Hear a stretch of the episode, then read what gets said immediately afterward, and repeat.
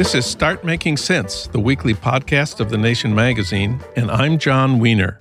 Malcolm X wrote in his autobiography The American Negro has no conception of the hundreds of millions of other non whites concerned for him. He has no conception of their feeling of brotherhood for and with him. That was in 1965. And today, there's a massive international movement of support for Black Lives Matter. That's what Gary Younge says. He's been a columnist for The Guardian, and he's now professor of sociology at the University of Manchester. He's also a member of the editorial board of The Nation, and he's the author of the unforgettable book, Another Day in the Death of America A Chronicle of Ten Short Lives. We reached him today at home in London. Gary, welcome back. Thanks very much, Jon. Thanks for having me. This summer, you say, huge crowds gathered across Europe to express their solidarity with the rebellions against police brutality sparked by the murder of George Floyd in Minneapolis. Tell us a little about those events, the big ones and the small ones. Well, it really did. They really did spread all over Europe. So um, there were there were about three and a half thousand people turned out in Reykjavik in Iceland. Hmm. uh, there were a significant number in Helsinki close to home. There were quite big demonstrations in London. All of this during the pandemic. Some of the demonstrations got kind of testy in uh, France and in Stockholm. And so there was this kind of um, pollination of Black Lives Matter, which clearly it starts, well, this iteration of it starts in Minneapolis. And by the time it gets to Europe, people have kind of doing two things with it, really. One is they're expressing solidarity with African Americans. And the other is they are kind of hoping that there'll be a boomerang effect there and that they can shine a light on the oppressive racial situations in their own countries. Partly, you say this is part of a larger phenomenon of American movies, American music, American hip hop style dominating Europe culturally how much of this attention to cell phone videos of American police killing African Americans is just part of what could be called American cultural imperialism? Well, certainly American America dominates. America dominates our lives in a range of ways that you can go into most bars in Britain and people would be able to most bars may be an exaggeration, but they'll be able to tell you who the president of America is, no doubt several people in London will be able to tell you who the Democratic nominee. Some people will be able to tell you who his vice presidential pick was. I think hmm. if you went into American place and you said who's the president, the prime minister of Britain, most people would know. And if you said who's the leader of the opposition, they definitely wouldn't know. And if you said when's the kind of you know election going to be, then you know who knows. And that's because America's more powerful. That's it. I mean, it's not because America's better or Britain's worse or so on. And that's also true for Black America. So we are more aware of Jay Z than Americans are of Stormzy. I was more aware of African American literature growing up than I was of Caribbean literature. That's where my parents are from, from Barbados, or Black British literature. I was much more aware of Maya Angelou and Alice Walker and Ntozake Shange and Richard Wright and so on than I was of Sam Selvon and um, uh, Constantine and uh, Phillips and uh, Black British writers. So America dominates, and Black America also dominates, and it dominates not just culturally, but also politically. Does the ubiquity of these cell phone videos of of police killing black people in Minneapolis and Louisville and Atlanta. Does this give Europeans a feeling of superiority over America? Because whatever racial problems you have, your racism is not as violent or vicious or widespread as the Americans. Is that a general feeling? Certainly among white Britons, among them, not all of them, America is militarily superior, it's economically superior, it's politically more powerful. All that Europe has left is a sense of moral superiority. There is a notion of America being worse, that these things happen over there. And of course, there are some facts to contend with. America is a more lethal country generally, it has a lot of guns, uh, it executes people. Even suicide is more violent in America and more likely to succeed. So, in a range of ways, America is more lethal, and therefore its racism is more lethal. In Britain, cops don't carry guns, but in Germany and France and elsewhere, they do. But the terms and conditions almost under which they would use them are going to be more restrained. So there is there is a sense there can can be a sense that American racism is not just more lethal, but America is a worse place to be if you're black. Now, of course, you have to contend with that the fact that America has a black middle class, Europe doesn't. America's had a black president. Europe hasn't had one and isn't going to have one for quite some time. I'd be amazed if it did. Uh, America has black CEOs in a way that Europe. There's a range of ways in which America is different, not least that it has centuries old black institutions, which Europe doesn't. So, among white Europeans, there is certainly a sense that, and I've had someone say this to me, well, that couldn't happen here, or at least that doesn't happen here. Yeah. But of course, we are no strangers to racist violence, to racial violence. Pretty much every country has a totemic death of a young black, usually a man, not always, but usually a young black man that they can talk to. So there is that too. And does this feel this feeling of moral superiority over the United States is this a sentiment on the left in Europe as well as the center and the right? Yes, I would say among among a certain kind of liberal European, there would be this notion that America is a more brutal country, and this is a prime example. But another way of understanding that would be, although they would never say this, our racism is more genteel. We'll we'll come back to that idea in in. Of course, most of the recent outrage of the last decade is a consequence of this new technology of the cell phone video. Are there cell phone videos of police violence against people of color in, in Britain and Europe? Not of killings, no. Of there was just one just the other day of a black MP who was stopped and um, uh, she was in a car with a friend uh, it's a nice car, so they were stopped. So there are videos of people being stopped. There are a couple of videos of people being beaten up. I cannot recall any of anyone being killed in the kind of um, tradition of, in the way of uh, Tamir Rice, uh, George Floyd, Walter Scott. I, I haven't seen any of those. I mean, a lot less people are killed in general, you know, social violence. And therefore, by the time you get to police violence, it's, it's a lot more rare. And in your article in the New York Review, you say that the biggest difference between racism in Europe and the United States is that the most violent acts of European racism were practiced in their colonies. You call that the offshoring of responsibility if you look at recent, I would call it recent European history as opposed to American history, Europe exported its racism. I mean, we should never forget that slavery came from Europe to the Americans. It wasn't the other way around.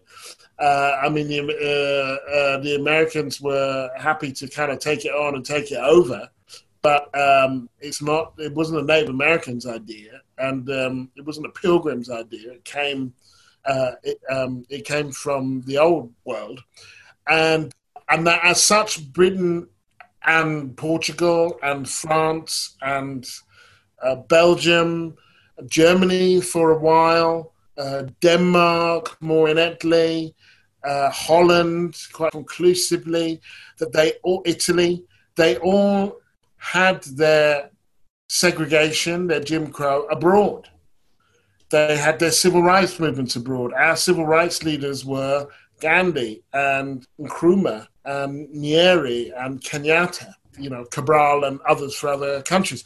So what that has done has given a distance, a physical distance, which has enabled a kind of psychic distance, really.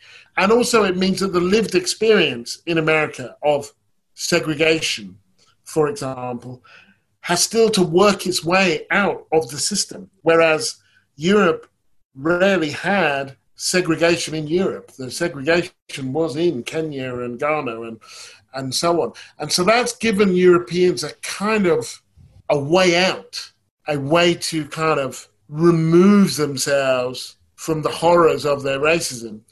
I like to say when I'm um, doing events about race and history and so on, I say it's weird because people say we won the war, even if they didn't fight and they weren't born. And they say we won the World Cup, even if they didn't play and even if they weren't born.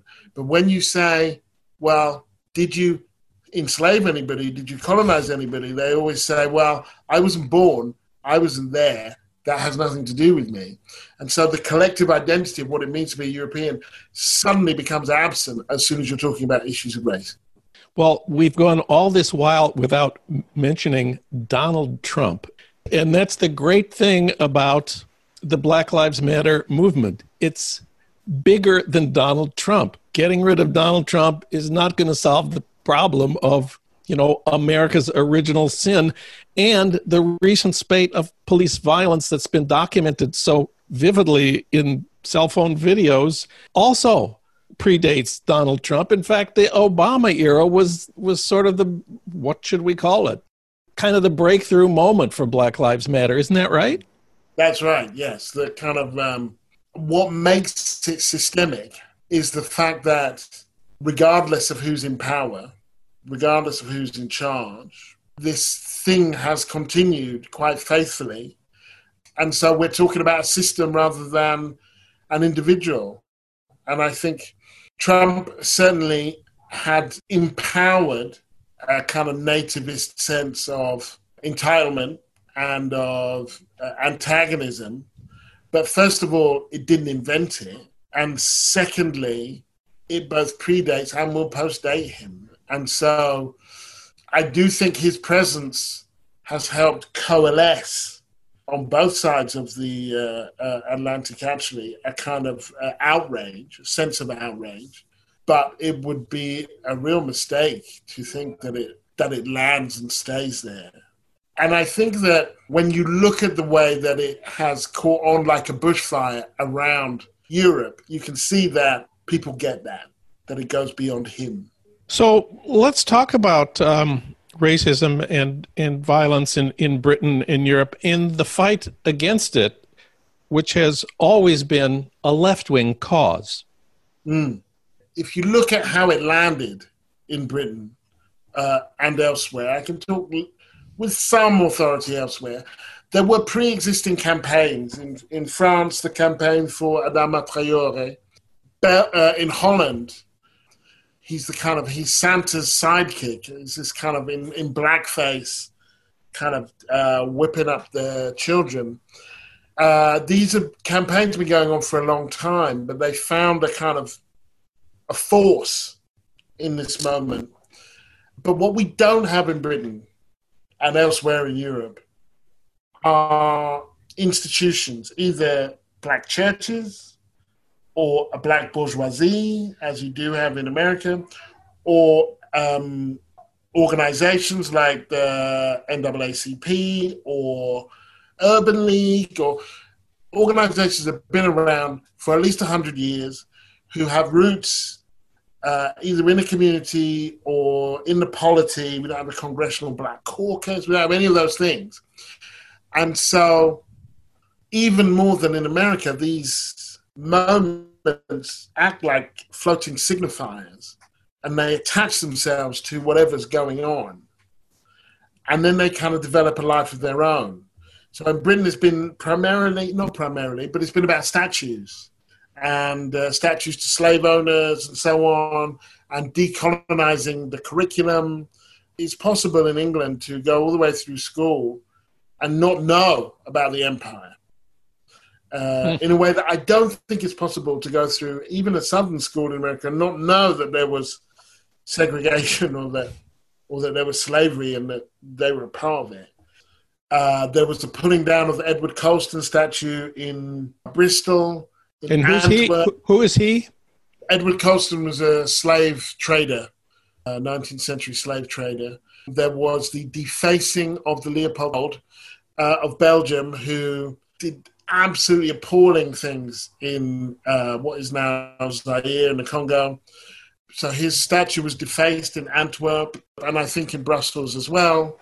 There was a statue defaced in Portugal, I think. I think Lisbon had its biggest anti racist demonstration ever in response to Black Lives Matter. Now, given that Portuguese decolonized in 74 and has a significant number of black people, that tells you something about the kind of power of this moment. And in most places, people saying the same thing. If you think this is just about America, you've got another thing coming. We need to talk about what's going on here. In France, police and death custody, uh, uh, deaths in police custody. Similarly, in Britain, significant discrepancies uh, in income, unemployment, and so on. And in Britain, and I would suspect the rest of Europe, but in Britain, I can tell you for sure, significant discrepancies, like in America, over who was suffering and dying from COVID. Meaning, if you were black, Bangladeshi, Pakistani, you were massively more likely to suffer and to die. If you were Indian, you were significantly more likely. All of these, so, it landed in this place. You say you've often been pressed to concede that things are better for black people in Britain than in the United States, and that you should know since you've lived in both places. What do you tell the people who press you on that? Well, that's right. I mean, I, I lived in America for 12 years as a Guardian correspondent and uh, a Type Media fellow and a Nation columnist. And when I said I was going back to Britain, which was during the 2015, during the height of Black Lives Matter, and people said, are, are you going because America is so racist? And I would say, well, if I was leaving because America is so racist, do you think I'd be going back to Britain? Particularly here, they want to say, where is better? And I generally tell them, well, there, is no better kind of racism. And so I'm not going to start playing the game of cannibal. where, where would you rather be discriminated against? all of these places have their challenges. And as someone with kids who was born in America, who were born in America and have dual citizenship, it's not like I think, well, if you go to one of these two places, your life will be fine. You will have no problems. Uh, you will have different problems and different opportunities in both places. There is no better kind of racism. Gary Younge wrote about what Black America means to Europe for the New York Review. Thank you, Gary. It's great to have you on the show. Thanks for having me.